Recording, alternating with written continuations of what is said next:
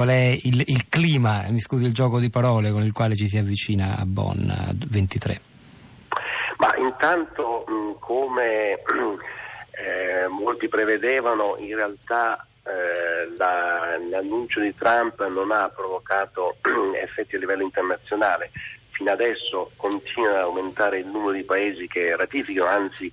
Nicaragua, il Nicaragua, che era il paese insieme alla Siria che non aveva firmato l'accordo di Parigi, ha deciso di firmarlo, quindi dal punto di vista internazionale non ci sono state conseguenze. Semmai ci sono state conseguenze positive, nel senso che in particolare negli Stati Uniti c'è eh, un attivismo in questo momento da parte di città, città che puntano ad avere 100% di energia rinnovabile stati come la California, le Hawaii e altri stati che hanno obiettivi molto ambiziosi. California e lo Stato di New York vogliono avere il 50% dell'energia elettrica da rinnovabili alla fine del prossimo decennio, è esattamente lo stesso obiettivo che anche l'Europa peraltro. Quindi diciamo che e poi ci sono imprese, molte imprese, grandi imprese che hanno obiettivi di riduzione delle emissioni molto stringenti. Quindi diciamo che la, l'effetto Trump eh, è stato esattamente nella direzione opposta di un attivismo climatico che eh, è un buon segno, che tra l'altro si sta dando anche forme organizzative, eh,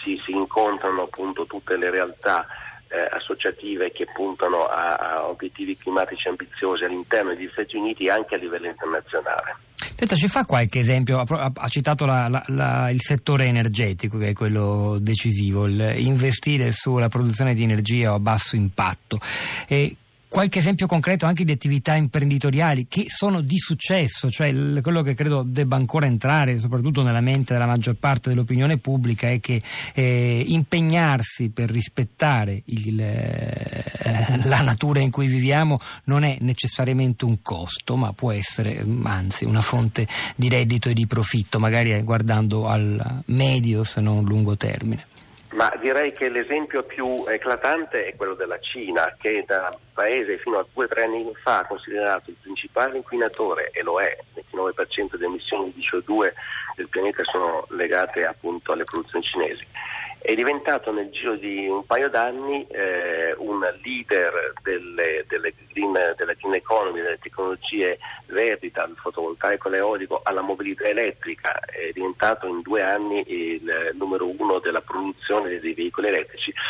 Proprio perché da un lato certo eh, ha un problema di inquinamento locale da combattere, ma dall'altro ha intuito che proprio questo tema delle tecnologie pulite rappresenta una formidabile opportunità per creare occupazione. E questo è un tema che eh, sarà al centro anche delle, delle, prossime conferenze. La Cina si presenta a Bonn come, eh, l'ha detto esplicitamente, si, si ambisce a sostituire gli Stati Uniti eh, nella, nella eh, leadership del, del, clima accanto all'Europa, un'Europa che invece è un po' zoppicante perché al suo interno ha posizioni avanzate, ricordiamo il nuovo governo olandese eh, che è, stato insediato solamente qualche settimana fa che come primo atto ha chiesto all'Europa di alzare l'obiettivo al 2030 di riduzione delle emissioni dal 40% a, ad oltre il 50%. Cioè ci sono dei segnali molto positivi da parte di alcuni paesi oppure la, la, la, la definizione di una data di uscita del, della mobilità eh, a benzina e a diesel da parte di Francia, Gran Bretagna, Olanda, Norvegia, ci sono segnali interessanti.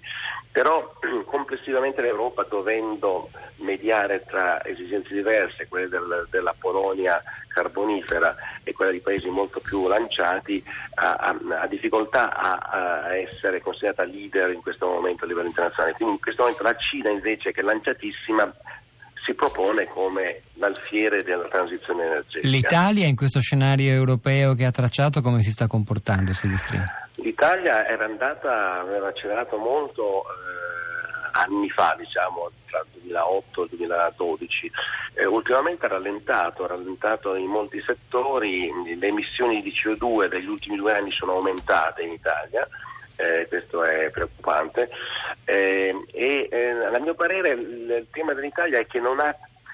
non ha elaborato un, un, uno scenario 2050 per esempio come hanno fatto altri paesi, cioè non ha eh,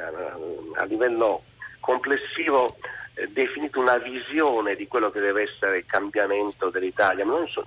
dell'Italia, non solo nel campo energetico, nel campo dei trasporti, dell'edilizia, dell'agricoltura. Ecco, tutto questo manca, non c'è nelle corde la, la, capacità di intravedere i cambiamenti eh, rapidissimi che stanno avvenendo a livello eh, in tanti paesi e che vedono il nostro paese un poco fermo, un poco affannato.